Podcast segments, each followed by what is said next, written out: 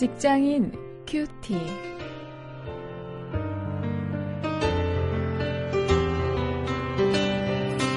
여러분 안녕하십니까? 3월 29일 오늘도 마태복음 25장 14절부터 30절 말씀을 가지고 오늘은 프로페셔널리즘을 주제로 말씀을 묵상하십니다.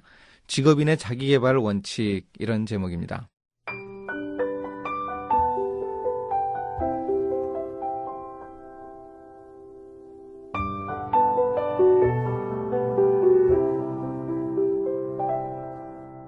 또 어떤 사람이 타국에 갈지 그 종들을 불러 자기의 소유를 맡김과 같으니 각각 그 재능대로 하나에게는 금 다섯 달란트를 하나에게는 두 달란트를 하나에게는 한 달란트를 주고 떠났더니 다섯 달란트 받은 자는 바로 가서 그것으로 장사하여 또 다섯 달란트를 남기고 두 달란트 받은 자도 그같이 하여 또 두 달란트를 남겼으되 한 달란트 받은 자는 가서 땅을 파고 그 주인의 돈을 감추어 두었더니 오랜 후에 그 종들의 주인이 돌아와 저희와 회개할세.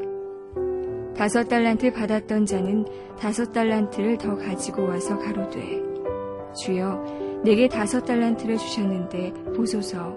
내가 또 다섯 달란트를 남겼나이다.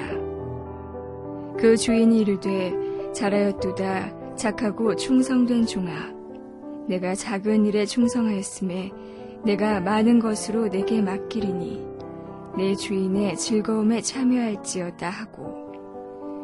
두 달란트 받았던 자도 와서 가로되 주여 내게 두 달란트를 주셨는데 보소서. 내가 또 두 달란트를 남겼나이다. 그 주인이 이르되 잘하였도다 착하고 충성된 종아 내가 작은 일에 충성하였음에 내가 많은 것으로 내게 맡기리니 내 주인의 즐거움에 참여할지어다 하고 한 달란트 받았던 자도 와서 가로되 주여 당신은 고된 사람이라 심지 않은 데서 거두고 해치지 않은 데서 모으는 줄을 내가 알았으므로 두려워하여 나가서 당신의 달란트를 땅에 감추어 두었었나이다. 보소서 당신의 것을 받으셨나이다. 그 주인이 대답하여 가로되 악하고 게으른 종아 나는 심지 않은 데서 거두고 해치지 않은 데서 모으는 줄로 내가 알았느냐 그러면 내가 마땅히 내 돈을 추리하는 자들에게나 두었다가 나로 돌아와서 내 본정과 별일을 받게 할 것이니라 하고 그에게서 그 한 달란트를 빼앗아 열 달란트 가진 자에게 주어라. 물을 있는 자는 받아 풍족하게 되고 없는 자는 그 있는 것까지 빼앗기리라. 이 모익한 종을 바깥 어두운 데로 내어 쫓으라. 거기서 슬피 울며 이를 갈미 있으리라 하니라.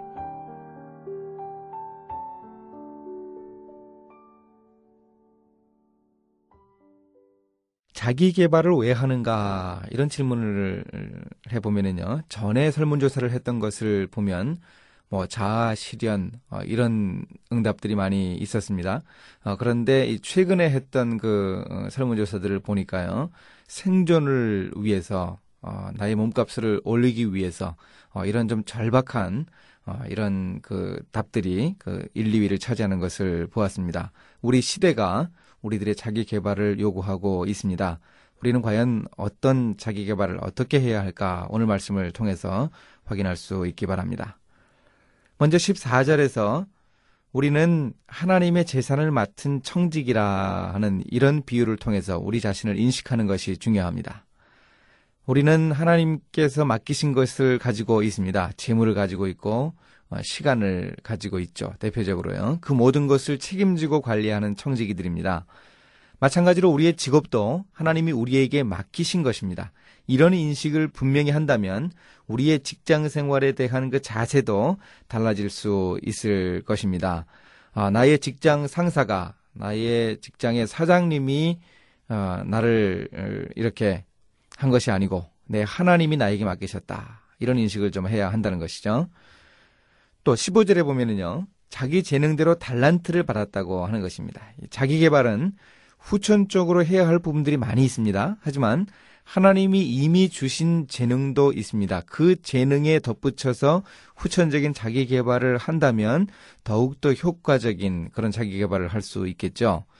어, 이 달란트는 사람마다 종류가 각각 다를 수 있고요.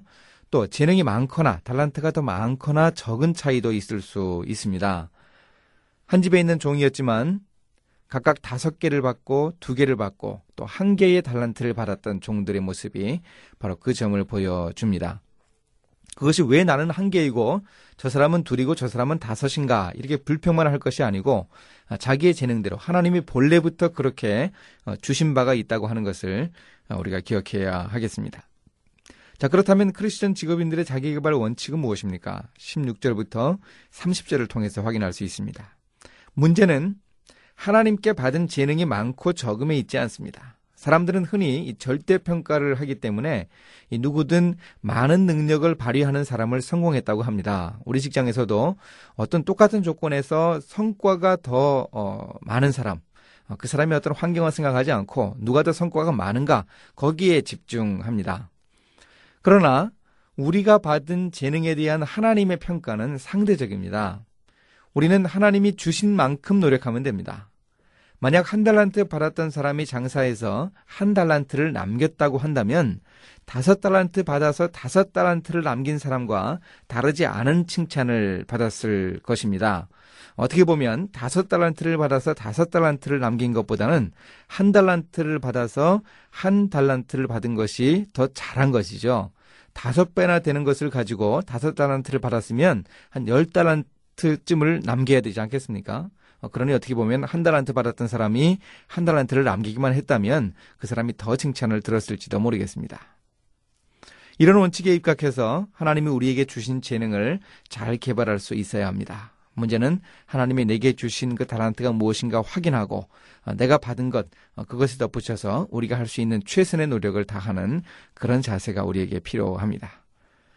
실천거리로 과연 나의 자기 개발에 있어서 부족한 점이 무엇인가 한번 생각을 해보죠. 나는 계속하는 이 의지가 부족하다든지 어, 제대로 나의 재능을 알지 못하다든지 이런 것을 한번 점검을 해보면서 어, 자기 개발을 보다 체계적으로 확실하게 할 그런 준비를 감당할 수 있기를 바랍니다. 이제 기도하십니다. 하나님, 하나님이 주신 재능을 잘 발견하고 10분 발휘할 수 있도록 제게 지혜를 주시고 능력을 주옵소서. 우리들의 직업적 재능이 하나님과 사람들을 섬기는 일에 크게 사용되게 해 주시기 원합니다. 예수님의 이름으로 기도했습니다. 아멘.